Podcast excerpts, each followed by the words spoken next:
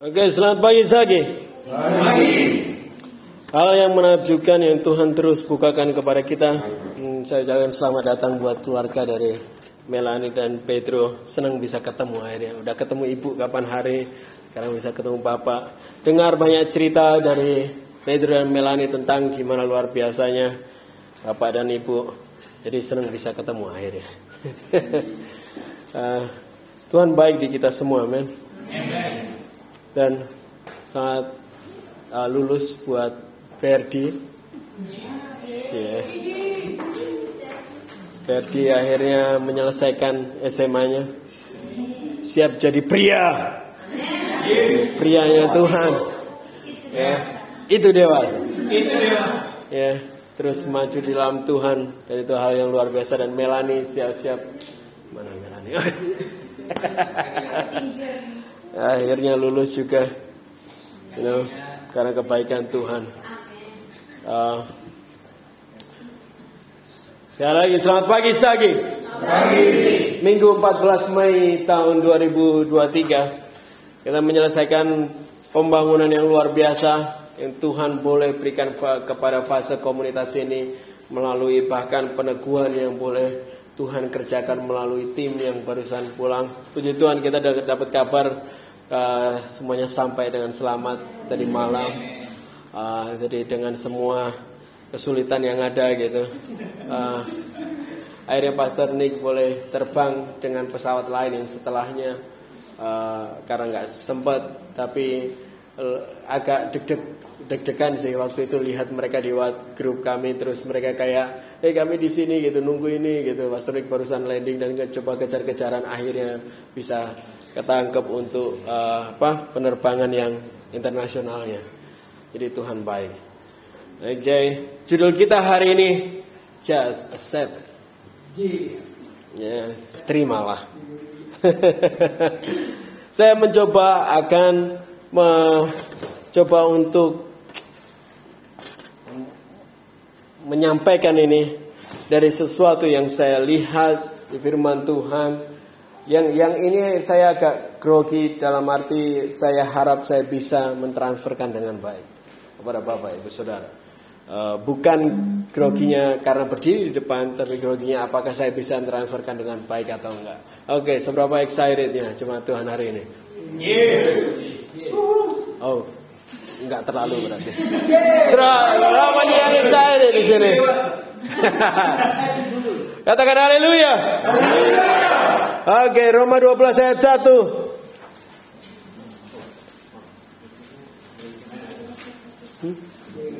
Sudah jalan. Enggak apa-apa. Oke, Roma 12 ayat 1. Sudah dapat katakan amin. Amin. Karena itu saudara-saudara, demi kemurahan Tuhan aku menasihatkan kamu supaya kamu mempersembahkan tubuhmu sebagai persembahan yang hidup, yang kudus dan berkenan kepada Tuhan, dan itulah ibadahmu yang sejati. Oke, Paulus adalah rasul yang sangat berdampak dalam perkembangan gereja Tuhan. Di masa awal gereja Tuhan bertumbuh di Alkitab. Dan kita akan masuk dalam sejarah-sejarahnya dalam mungkin Kamis depan-depannya lagi. Oke. Hidupnya menunjukkan kepada kita bahwa perubahan di dalam Kristus itu nyata. Siapapun yang menerima Yesus akan dipimpin ke dalam perubahan yang sama. Kuasa Tuhan yang mengubahkan Paulus dari kehidupan yang serupa akan dunia ini menjadi kehidupan yang sepenuhnya menjadi milik Kristus.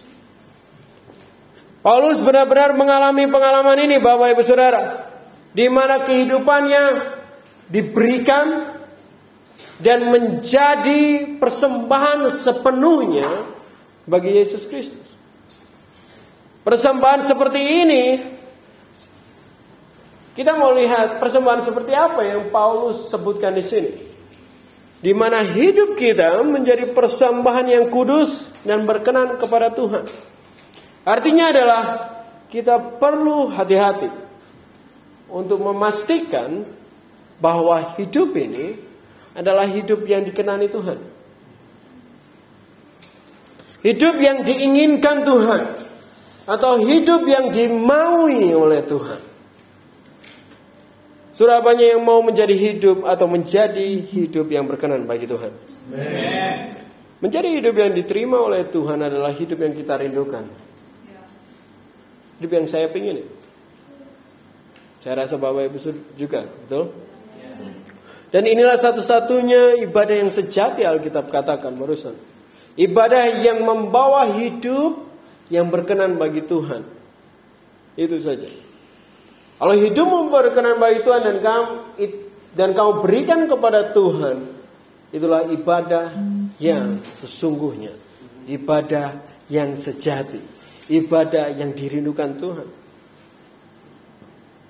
Bicara tentang perkenanan, Bapak Ibu Saudara, atau apa yang Tuhan mau, banyak hal yang kita bisa lihat di dalam Alkitab. Apakah yang membawa kita memiliki hidup yang berkenan? Di ayat 2 dikatakan ini, janganlah kamu menjadi serupa akan dunia ini, tetapi berubahlah oleh pembaruan budimu, sehingga kamu dapat membedakan mana kehendak Tuhan, apa yang baik dan apa yang berkenan bagi Tuhan dan yang sempurna. Perubahan hidup yang serupa dengan kehendak Kristus akan membawa kita untuk memiliki, atau membawa kita untuk menjadi hidup yang berkenan bagi Tuhan. Keserupaan akan dunia adalah lawan dari hidup yang dimaui Tuhan.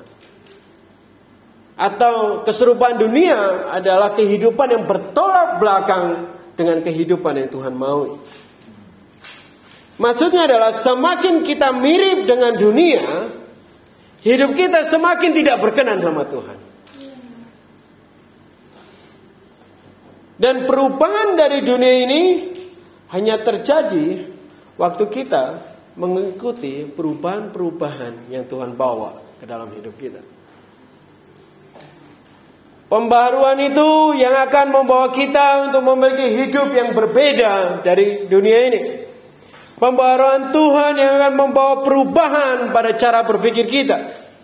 Pembaruan Tuhan yang akan membawa perubahan pada cara bertindak kita. Membawa perubahan pada tindakan respon kita terhadap kesulitan, masalah, terhadap tekanan, terhadap penyakit. Pembaruan ini yang harus kita kejar untuk membawa perubahan hidup menjadi hidup yang berkenan bagi Tuhan. Kita semua lahir dari dunia ini. Kita semua hidup dan memiliki dunia ini di dalam daging dan kehendak kita. Tapi Tuhan membawa perubahan dalam hidupmu, perubahan demi perubahan yang akan membawa kamu kepada hidup yang berkenan bagi Tuhan. Ada yang mau memiliki hidup yang berkenan bagi Tuhan? Yes. Ingat bahwa pembaruan hidupmu membawa perubahan hidup. Perubahan kepada hidup yang Tuhan mau. Kamu akan berubah kalau kamu ngikut pada pembaruan itu. Kamu akan menjadi dan memiliki hidup yang berkenan bagi Tuhan kalau kamu mengikuti pembaruan yang Tuhan berikan. Bahayanya adalah tidak semua orang Kristen mau menerima pembaruan itu. Hanya terus mau berpegang pada kehidupan yang mereka sudah miliki. Mau terus berpegang kepada kepercayaan yang mereka sudah rasa itu benar karena sudah dihidupi sekian lama. Sudah dihidupi sepanjang waktu hidupnya. Sehingga tidak ada pembaruan di dalam mereka. Padahal pembaruan itu yang membuat hidup mereka berubah jadi berkenan bagi Tuhan. Padahal yang Tuhan mau hanyalah merubah hidupmu untuk jadi seperti apa yang Dia mau. Sehingga waktu hidupmu dibawa kepada Tuhan, apapun yang kamu lakukan kepada Tuhan akan diterima oleh Tuhan. Jadi terimalah perubahan dari Tuhan. Ikutilah perubahan itu. Karena perubahan yang Tuhan sedang lakukan dalam hidupmu hanya mau membawa kepada perubahan hidup, menjadikan hidupmu yang Tuhan mau. Hari ini saya mau membagikan hal lain yang saya lihat dari dan di dalam proses persembahan dan perubahan atau pembaruan untuk jadi berkenan bagi Tuhan ini. Mau lebih dalam lagi? Mari kita ke Kejadian 4. Kejadian 4 ayat 2 sampai 5.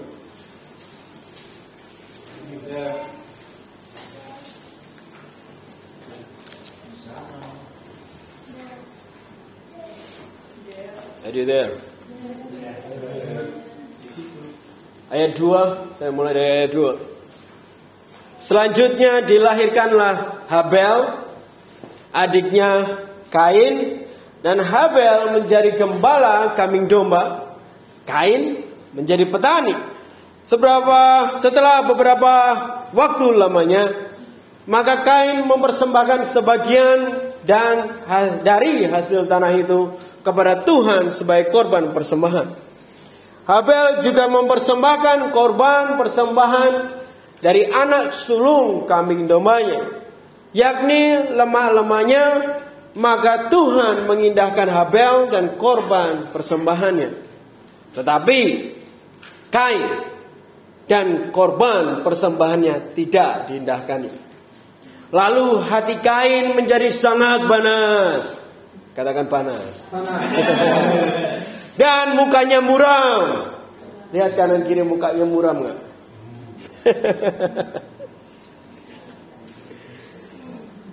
Bicara tentang persembahan kepada Tuhan, Bapak Ibu Saudara, Tuhan catat baik-baik, Tuhan punya selera untuk persembahan bagi dia. Tuhan punya apa yang dia sukai sebagai persembahan yang dia mau nikmati. Dalam kitab Roma tadi kita belajar bahwa ada persembahan yang Tuhan sukai dan ada persembahan yang dia enggak suka. Yang dia suka yang kudus dan yang dia kenani, yang dia sukai. Dan dalam cerita ini kita bisa lihat ada dua saudara, namanya Habel dan Kain. Keduanya memberikan persembahan bagi Tuhan. Betul? Keduanya datang kepada Tuhan dan membawa apa yang mereka hasilkan kepada Tuhan. Dikatakan Habel memberikan dari hasil ternaknya dan Kain memberikan dari hasil tanahnya. Artinya bahwa keduanya sebenarnya ditunjukkan dalam kita ini bahwa mereka keduanya suka mempersembahkan sesuatu kepada Tuhan. Suka melayani. Keduanya suka melayani Tuhan atau suka melakukan sesuatu untuk Tuhan. Sudah banyak yang suka melayani Tuhan di tempat ini. Amen. Suka melakukan sesuatu untuk Tuhan. Yeah, gitu kan. Masalahnya adalah Tuhan kita bukan Tuhan yang sembarangan dan menerima apapun. Tuhan kita punya kehendak dan seleranya. Punya kebenaran yang ada di dalam dia yang menjadikan standar untuk dirinya sendiri. Di dalam pengajaran-pengajaran kita sebelumnya banyak hal yang kita pelajari untuk memiliki kehidupan yang berkenan kepada Tuhan. Sehingga saya nggak akan masuk terlalu dalam di situ. Teman-teman bisa belajar lagi dan ingat-ingat. Kita belajar bagaimana kita dapat memiliki hidup sebagai seorang pribadi, sebagai seorang single yang berkenan kepada Tuhan. Kita belajar bagaimana kita memiliki hubungan pacaran dengan benar dan berkenan kepada Tuhan di kelas single kita. Kita belajar bagaimana memiliki kehidupan pernikahan yang benar dan berkenan kepada Tuhan melalui kelas pernikahan kita. Kita belajar bagaimana memiliki kehidupan keluarga, mendidik anak dengan benar dari kelas parenting kita. Kita belajar semua itu untuk kita mengerti betul bahwa hidup kita harus berubah menjadi apa yang berkenan kepada Tuhan. Sehingga keluar dari generasi kita dapat bertumbuh menjadi generasi yang berkenan kepada Tuhan. Semua pelayanan kita berfokus kepada perubahan hidup. Perubahan hidup menjadi hidup yang dikenani Tuhan, yang disukai Tuhan. Satu hal yang saya belajar dari penerimaan Tuhan adalah, sekali lagi, Tuhan punya selera dan kehendaknya sendiri. Sehingga kita tidak bisa asal membawa persembahan kepada Tuhan. Tetapi kita semua masih belajar di dalam pembaruan dan proses pembaruan Tuhan tuh. Kita semua masih belajar untuk memiliki hidup yang benar bagi Tuhan. Kita semua mau hidup benar itu. Kita berproses bersama di tempat ini. Itu indahnya. Saya mau tunjukkan sesuatu yang luar biasa di sini. Waktu Kain mempersembahkan hasil kerjanya kepada Tuhan, Alkitab tuliskan persembahannya tidak diindahkan Tuhan. Berarti apa yang dia berikan dan dia coba lakukan untuk Tuhan tidak diterima sama Tuhan. Apa yang dia usahakan untuk menjadi sesuatu yang Tuhan sukai, Tuhan tidak menerima apa yang dilakukan Kain untuk Tuhan. Waktu Kain lakukan untuk Tuhan tidak diterima, ayat ini katakan hatinya panas. Hati Kain merasa marah dan sedih karena apa yang dia lakukan, apa yang dia hasilkan, dia usahakan tidak diterima sama Tuhan. Dia petani, Alkitab mengatakan, dan dia hasilkan yaitu, tapi Tuhan tidak terima apa yang dia miliki. Dan hatinya panas. Dalam bahasa aslinya juga diterjemahkan jadi marah, ya, kecewa. Kita lihat di ayat 6. Firman Tuhan kepada Kain, "Mengapa hatimu panas dan mukamu murung? Apakah mukamu tidak akan berseri jika engkau berbuat baik? Tetapi engkau tidak berbuat baik, dosa sudah mengintip di depan pintu. Ia sangat menggoda engkau, tetapi engkau harus berkuasa di atasnya." Tuhan bilang, kenapa hatimu panas? Kenapa hatimu tidak tenang? Kenapa hatimu sedih?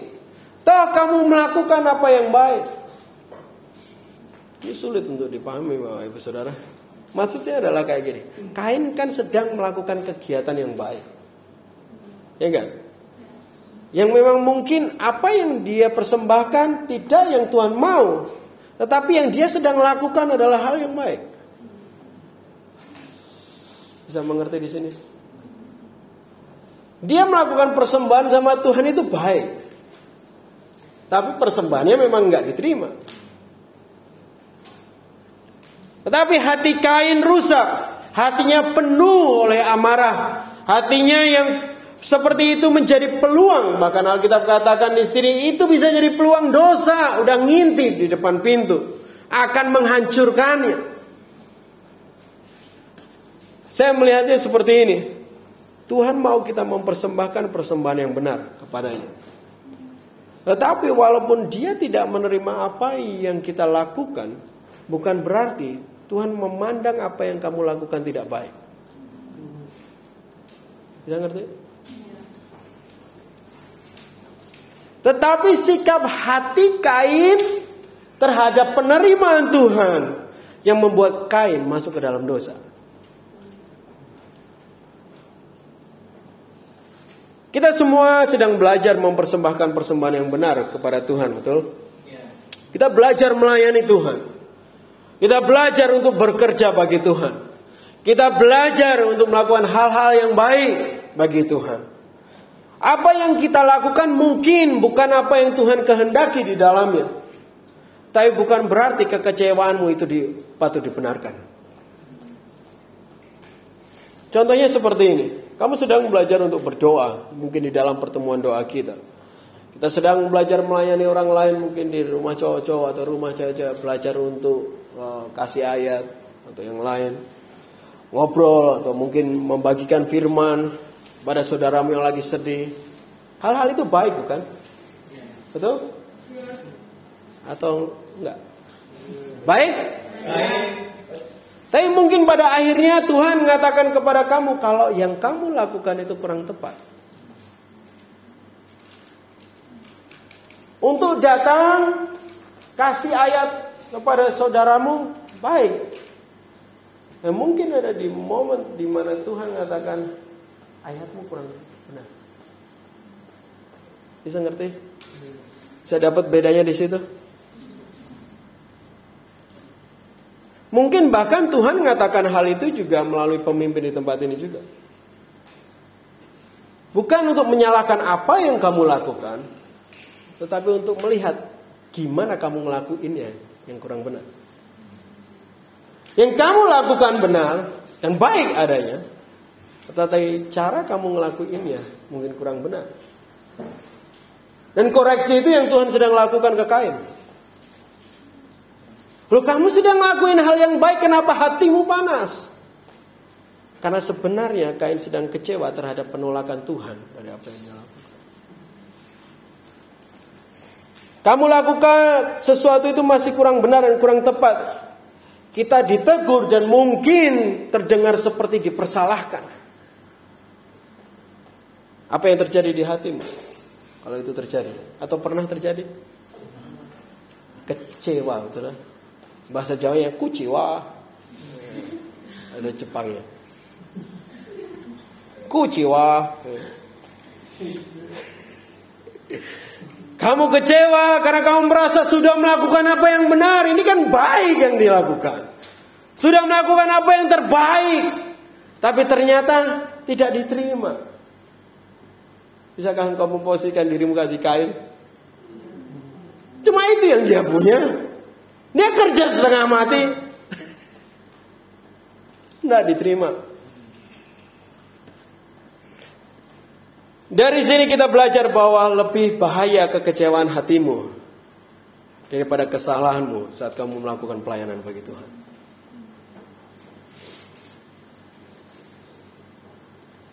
Melakukan pelayanan bagi Tuhan itu baik, tapi mungkin kita melakukan kesalahan di dalam melakukan pelayanan itu. Tapi bagi Tuhan tidak masalah. Yang Tuhan permasalahkan adalah hati Kain. Yang Tuhan mempermasalahkan adalah hatimu saat kesalahan itu dinyatakan. Saat kesalahan itu diperlihatkan. Tuhan katakan kepada Kain, kenapa hatimu? Sikap hati Kain yang kecewa, yang membuat kesempatan iblis untuk bawa Kain jatuh dalam dosa. Membawa Kain hidup di dalam dosa lebih menang untuk dirinya sendiri. Saya belajar ayat ini sudah berulang kali, tetapi yang kali ini benar-benar wow. Seperti Tuhan sedang mengatakan, apa yang kamu lakukan masih tidak benar. Tetapi hatimu yang berbahaya, Kain. Tuhan juga menyatakan persembahan Kain tidak diterima, bukan berarti Kain tidak dipandang Tuhan. Pelayanan yang kamu lakukan belum benar, bukan berarti Tuhan tidak menerima kamu. Catat baik-baik itu.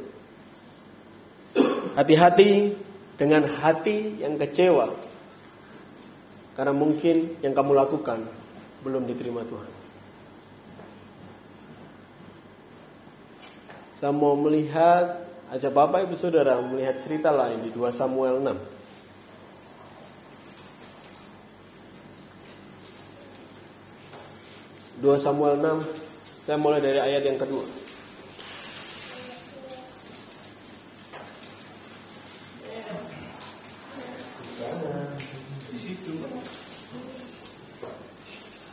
2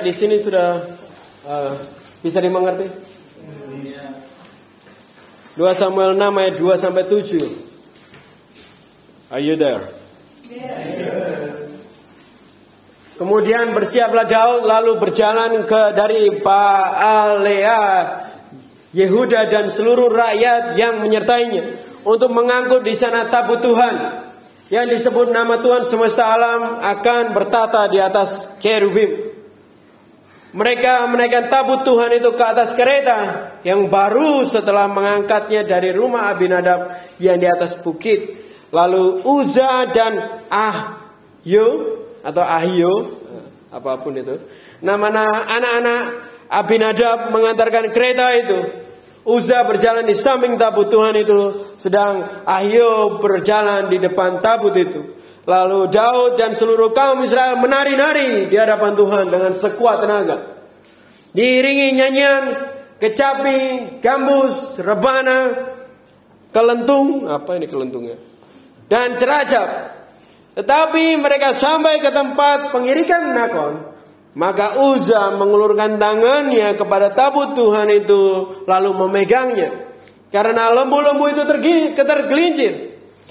Maka bangkitlah murka Tuhan terhadap Uza, lalu Tuhan membunuh dia di sana karena keteledorannya.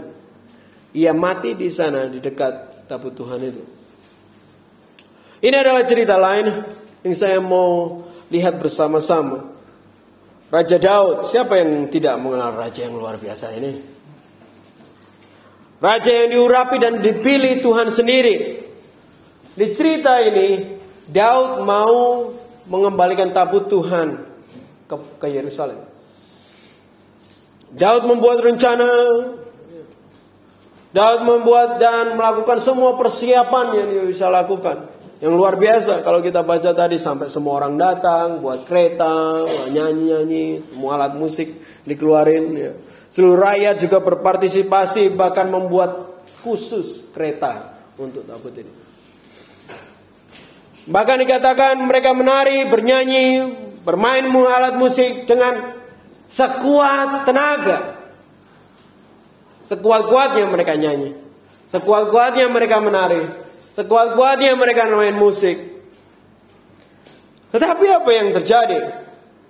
Semua yang dilakukan Daud ini gagal. Gatot.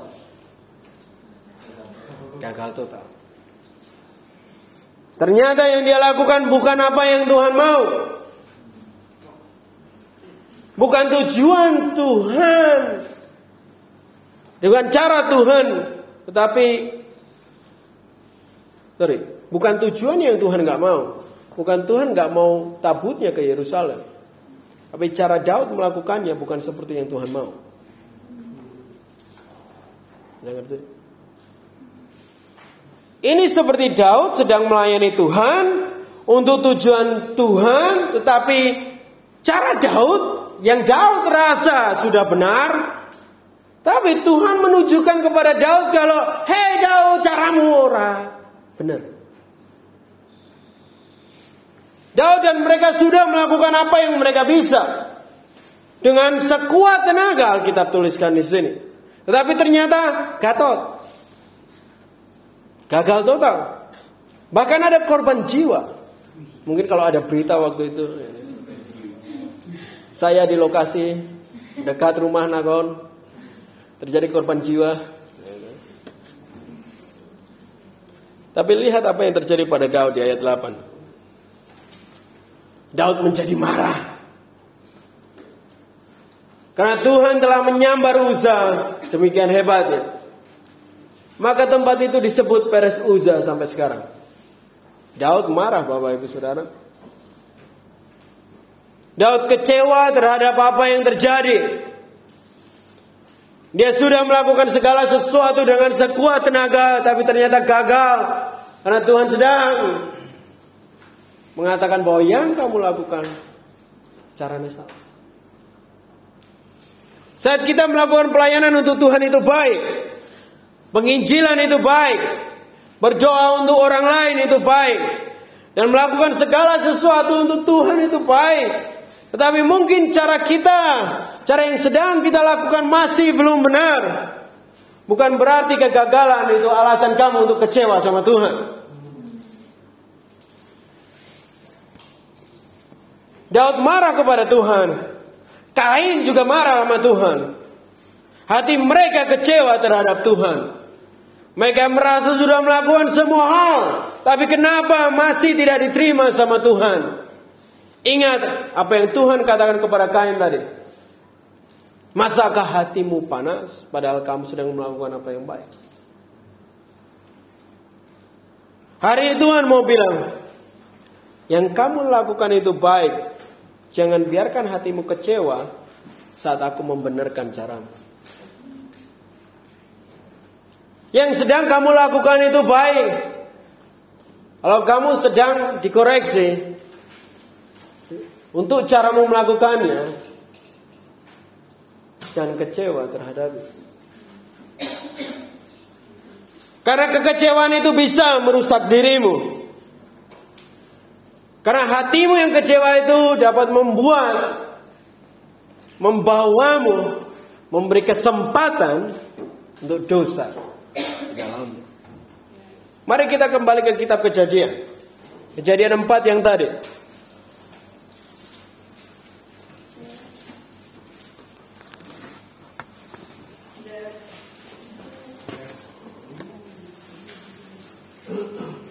Kejadian 4 ayat 8 sampai 11. Kata Kain kepada Habel adiknya, marilah kita pergi ke padang. Ketika mereka datang ada di padang, tiba-tiba Kain memukul Habel, peletok, adiknya itu, lalu membunuh dia. Firman Tuhan kepada Kain, di mana Habel adikmu itu? Jawabnya, aku nggak ngerti, aku bukan penjaga adikku. Firmannya Tuhan, apakah yang telah kamu berbuat itu darah adikmu itu berteriak kepadaku dari tanah? Maka sekarang terkutuklah engkau. Wah, tak kutuk kau, tapi enggak jadi batu. Terbuang jauh dari tanah yang menganga-nganga mulutnya untuk menerima darah adikmu itu dari tanganmu. Wow. Karena hati yang kecewa itu, apa yang dilakukan Kain? Kain membunuh adiknya. Dan bahkan tindakan Kain itu melahirkan kutuk bagi hidupnya dan generasi. Kekecewaan hatimu di dalam kegagalan atau koreksi yang terjadi untuk apa yang baik yang kamu lakukan. Saat kamu mencoba melakukan apa yang baik, kekecewaan itu dapat menghancurkan hidupmu, bahkan generasimu. Kecewaan itu adalah peluang musuh untuk menghancurkan engkau dan anak-anakmu. Kain membiarkan dirinya habis dimakan oleh perasaan kegagalan, kesalahan, dan kekecewaan yang berkecamuk itu. Kita semua akan berbuat kesalahan atau membuat kesalahan, Bapak Ibu Saudara. Kita semua tidak tahu harus gimana ngelakuin ini. Karena kita masih belajar untuk menjadi berkenan dan melakukan apa yang Tuhan sukai. Tapi jangan biarkan kesalahan itu memakan habis dirimu. Memakan habis bahkan generasimu. Mari kita lihat 2 Samuel lagi. Kita lompat-lompat dikit ya.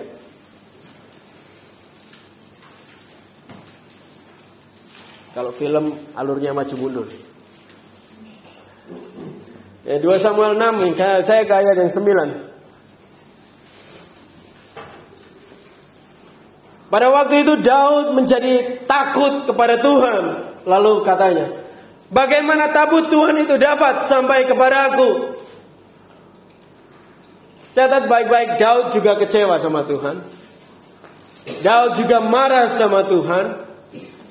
Daud juga dilanda rasa kecewa yang berat dan besar dari semua yang sudah dia coba untuk lakukan dan sekuat tenaga. Tapi Tuhan nyatakan, hei, yang kamu lakukan masih gak benar, Daud.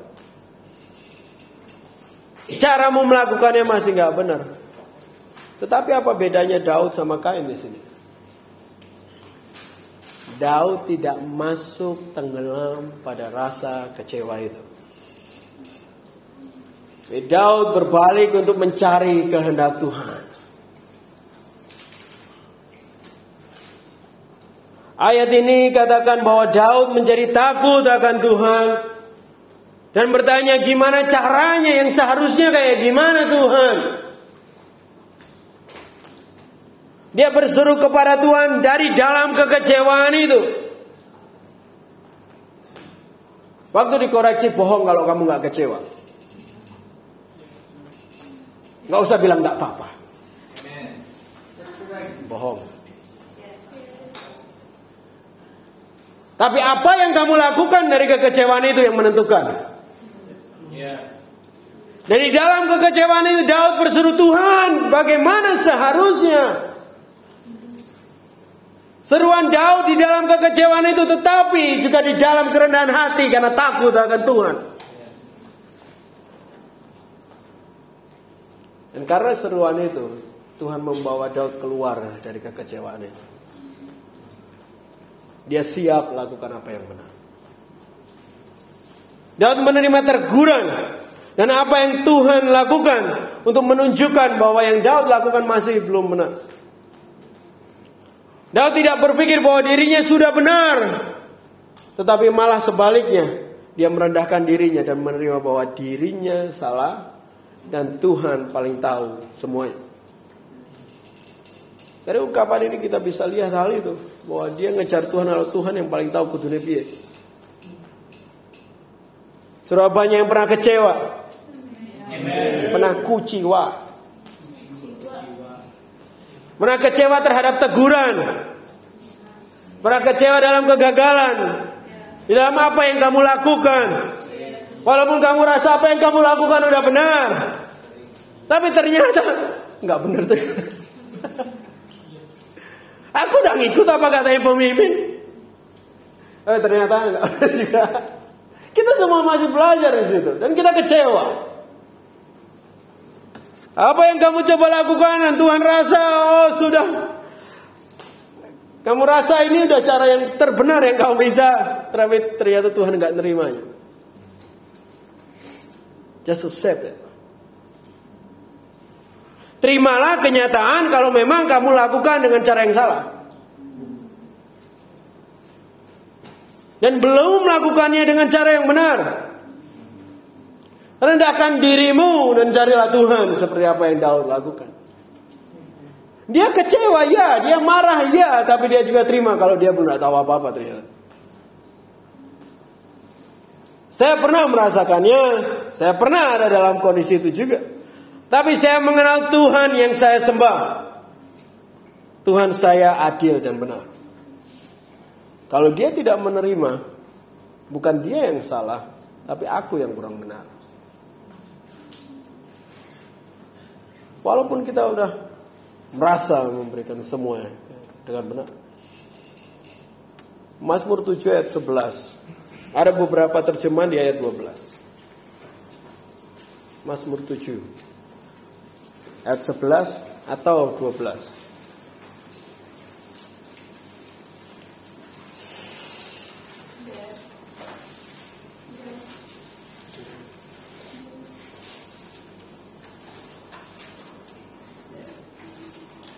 Tuhan, yang tadi katakan, adalah hakim yang adil dan Tuhan yang murka setiap saat.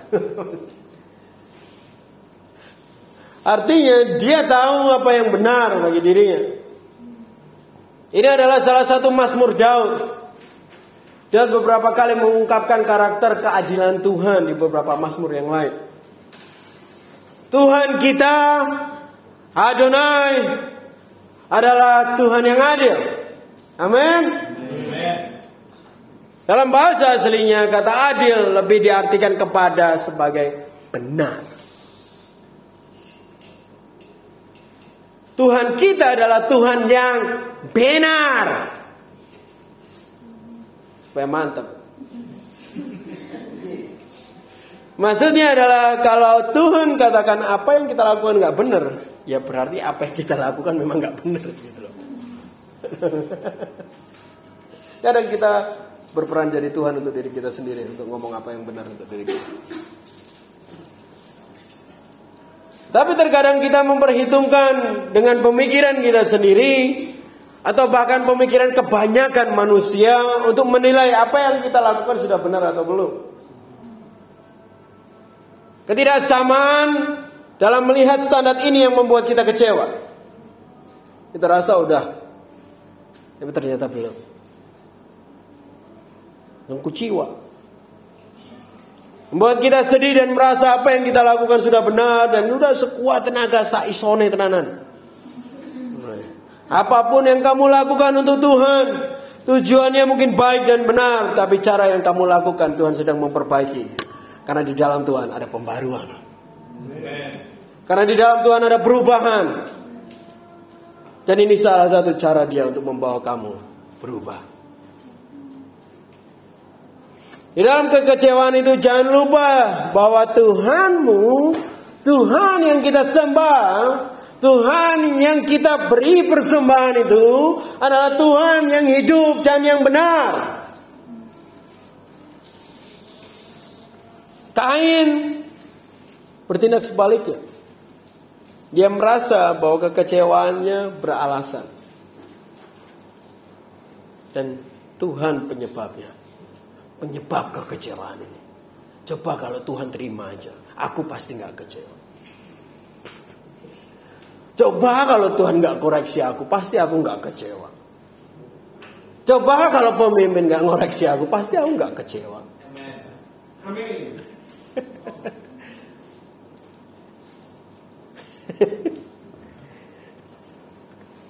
Hatinya hancur dan kecewa padahal dia sedang melakukan apa yang baik, dikatakan Tuhan. Dan Tuhan sendiri sudah katakan bahwa sikap hati Kain buat celah, buat dosa itu semakin kuat memenangkan diri Kain. Saudara banyak yang pernah kecewa sama Tuhan. Tadi saya tanya siapa yang pernah kecewa, tapi yang ini lebih serius. Siapa yang pernah kecewa sama Tuhan? Di dalam kekecewaan itu, apakah kamu menjadi Kain atau kamu menjadi Daud? Ini penting.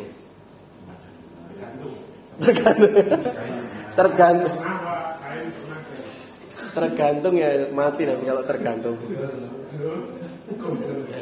Kita ke Matius 7. Matius 7 ayat 1 sampai 5. Saya enggak banyak ayat hari ini, tapi banyak ayat. Saya enggak satu, tapi ayatnya tuh gede-gede gitu loh.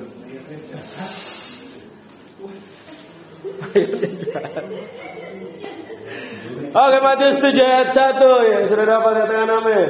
Amin. Jangan kamu menghakimi supaya kamu tidak dihakimi. Karena apa? Karena dengan penghakiman yang kamu pakai untuk menghakimi, kamu akan dihakimi. Dengan ukuran apa yang kamu pakai untuk mengukur, kamu akan diukur kepadamu. Mengapa kamu melihat selumbar di mata saudaramu, sedangkan balok di matamu tidak engkau ketahui? Bagaimana engkau dapat mengatakan kepada saudaramu, biarlah aku mengeluarkan selumbar dari matamu, padahal ada balok di matamu? Hai orang-orang munafik, keluarkanlah dulu balok di matamu, maka engkau akan melihat dengan jelas untuk mengeluarkan selumbar di mata saudaramu.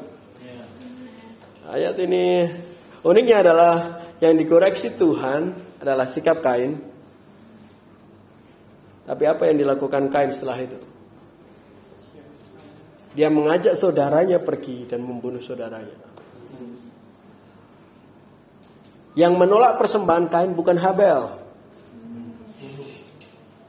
tapi Tuhan. Tapi Kain kecewa sama Tuhan. Tetapi kenapa Habel yang dibunuh? Aneh kan? Tidak, enggak aneh lah. Sering-sering kamu menjadi seperti Kain. Cek ini. Kamu kecewa karena ada saudaramu yang nampaknya lebih diterima sama Tuhan dan lebih diberkati. Kamu melihat saudaramu lebih maju dan dipakai Tuhan. Padahal kamu melakukan hampir segalanya, segala hal bersama-sama. Dan apa yang kamu lakukan? Kamu membenci saudaramu itu. Padahal sebenarnya kamu kecewa sama Tuhan.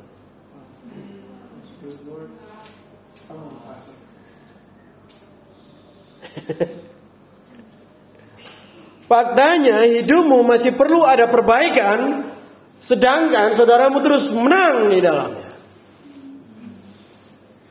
Dari teguran Tuhan kepada Kain, bukannya Kain memperbaiki dirinya, tetapi Kain malahan membunuh saudaranya sendiri.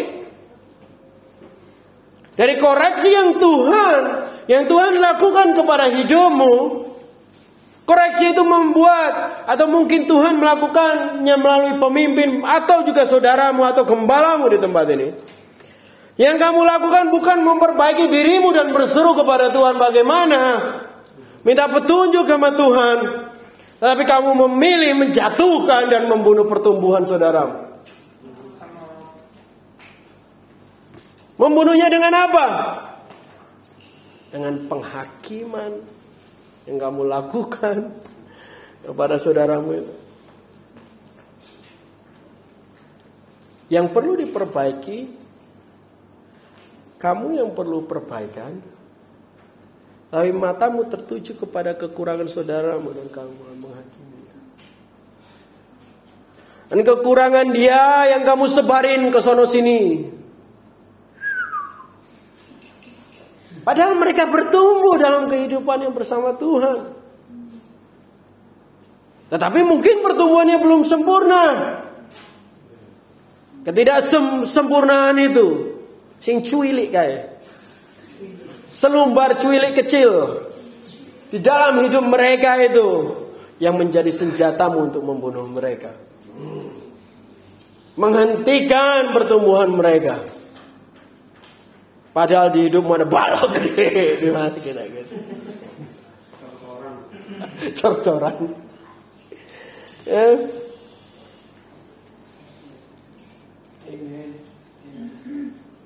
Ada balok besar yang perlu diperhatikan, diperbaiki. Dan yang sedang Tuhan lakukan adalah, hei, balok itu yang harus diperbaiki.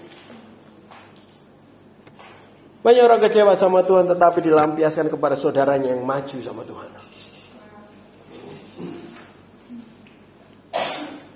Apakah kamu Kain atau kamu Daud? Jadi saya mau pastikan hari ini kita mau seperti Daud. Amen. Kita mungkin pernah jadi Kain. Ya. Tapi kita mau jadi kayak Daud. Mazmur 145.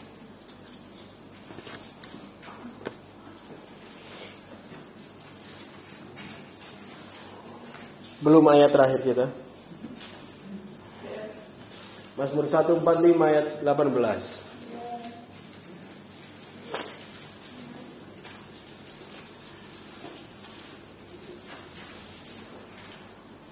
Sampai 20 yang sudah dapat katakan amin. Tuhan dekat kepada setiap orang yang berseru kepadanya. Setiap orang yang berseru kepadanya dalam kesetiaan. Ia melakukan kehendak orang-orang yang takut akan dia. Mendengarkan teriak mereka minta tolong dan menyelamatkan mereka. Tuhan menjaga orang-orang yang mengasihinya, tetapi semua orang fasik akan dibinasakannya. Mazmur Daud ini luar biasa sekali menguatkan saya di dalam banyak situasi. Terlebih dalam situasi waktu hati saya lemah dalam kekecewaan. Dan saya percaya Daud sendiri pun menulis ini karena dia mengenali Tuhan dari semua situasi hidupnya yang dia lalui. Dia mengenali bahwa Tuhan adalah Tuhan yang dekat kepada mereka yang berseru kepadanya di dalam kesetiaan. Daud mengenali bahwa Tuhan kita adalah Tuhan yang akan menolong mereka yang berseru di dalam takut akan Tuhan. Daud mengenali bahwa Tuhan yang kita sembah adalah Tuhan yang menjaga mereka yang dikasihinya. Apa perbedaan besar yang kita lihat dari Daud dan tidak kita lihat di Kain? Apa yang terjadi di hidup Daud, Daud ambil sebagai bentuk Tuhan memperlihatkan siapa Tuhan itu. Kenapa Daud bisa tahu kalau Tuhan itu benar? Karena Tuhan banyak membenarkan Daud, alias banyak ngoreksi Daud. Kalau engkau dikoreksi, Tuhan sedang memperlihatkan karakternya yang benar. Bahkan di dalam kegagalannya, Daud memilih untuk menempatkan dirinya takut akan Tuhan. Di dalam 2 Samuel tadi kita baca Daud menjadi takut sama Tuhan. Bukan malah berdiri dan melawan Tuhan. Tuhan memberikan koreksi. Memang mungkin membuat hati Daud kecewa dan marah. Tapi Daud tahu bahwa Tuhan adalah Tuhan yang benar. Dari situasi itu.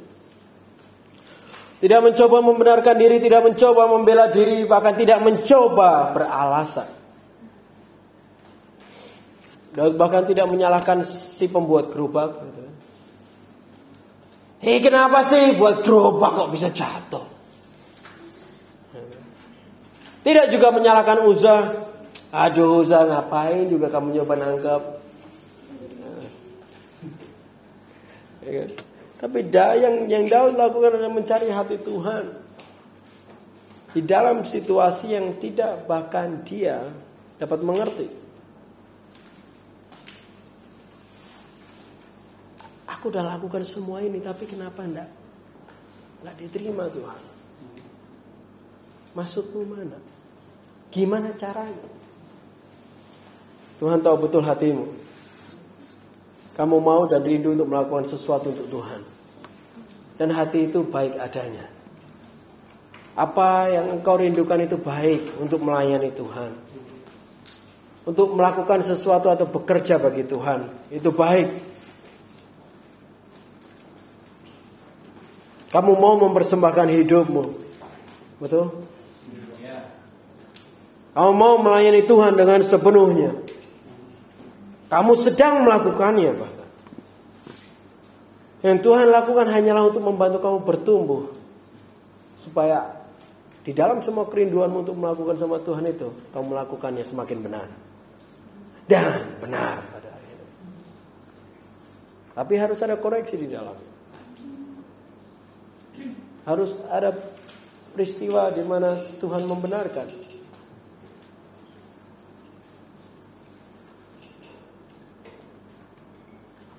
Semua ini adalah untuk kamu berubah dan melakukan apa yang benar. Kegagalan yang kamu alami, penolakan yang kamu alami, hanyalah sebuah bentuk dari kasih Tuhan. Untuk memberi kesempatan kepadamu menyadari bahwa caramu salah.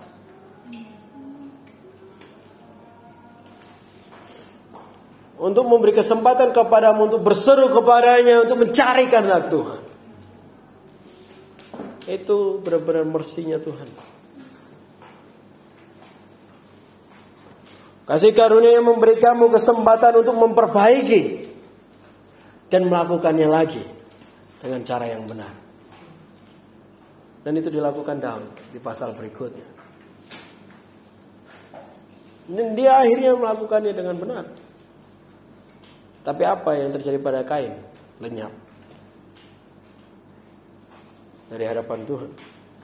Bahkan generasi hilang dari Tuhan dan kasih karunia Tuhan. Jangan biarkan dirimu masuk kepada kekecewaan.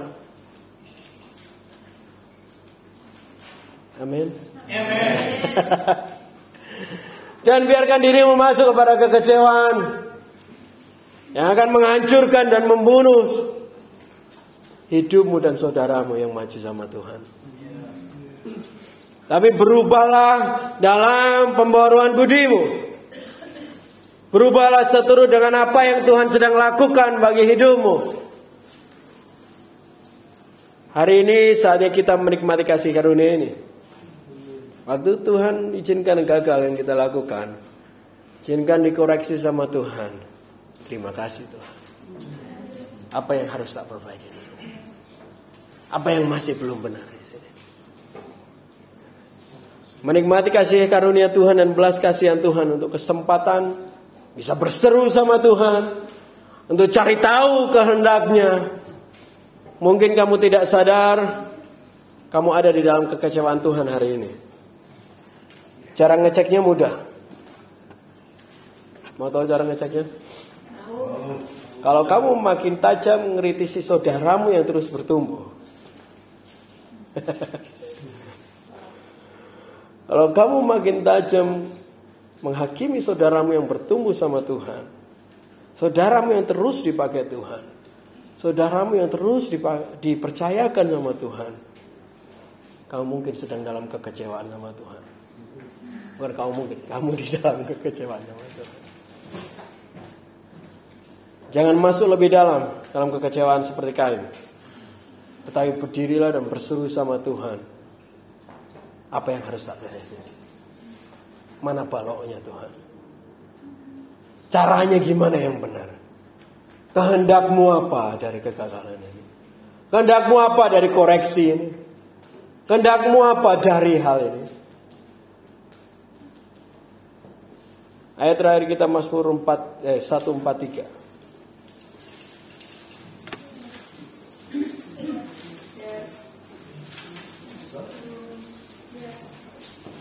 Ayat terakhir kita Mazmur 143. Ayat yang ke-10. Ayat ini saya rindukan menjadi doa kita hari ini. Menjadi kerinduan kita semua hari ini. Siapa yang mau menjadi seperti Daud? Amin. Kita baca ayat ini. Ajarlah aku melakukan kehendak-Mu, sebab Engkaulah Tuhanku. Kiranya Roh-Mu yang baik itu menuntun aku di tanah yang rata. Kita mau jadikan ini jadi kerinduan kita hari ini. Tuhan, ajar aku kehendak-Mu. Apa yang Engkau mau dan Engkau rindukan dalam situasi ini? Apa yang Engkau mau untuk aku perbaiki? Dan jadikan ini juga kebiasaanmu. Karena pembaruan Tuhan tidak berhenti hari ini. Tuhan akan koreksi kita di lain waktu. Tapi jadikan ini doamu. Tuhan, aku tahu aku salah. Aku takut akan Engkau. Aku harus gimana? Aku harus seperti apa? Ini jadi kekuatan bagi kita. Karena Mazmur 145 katakan Dia akan menolong mereka yang berseru kepada-Nya. Dia akan menolong untuk mereka yang mengatakan, Tuhan, gimana ini? Aku udah sekuat tenaga lakukan yang tadi, tapi ternyata bukan apa yang kamu mau. Apa yang harus aku perbaiki? Gimana seharusnya? Dan Daud lakukan apa yang benar di kesempatan kedua. Dan dia benar-benar membawa kesuksesan bagi nama Tuhan. Saya undang kita semua banget berdiri. Renungkan ayat terakhir kita ini. Waktu kita bernyanyi. Untuk hal ini biarlah kita semua pahami bahwa Tuhan, ajar aku. Ajar aku Tuhan kehendak-Mu. Amin. Mari sembah Dia.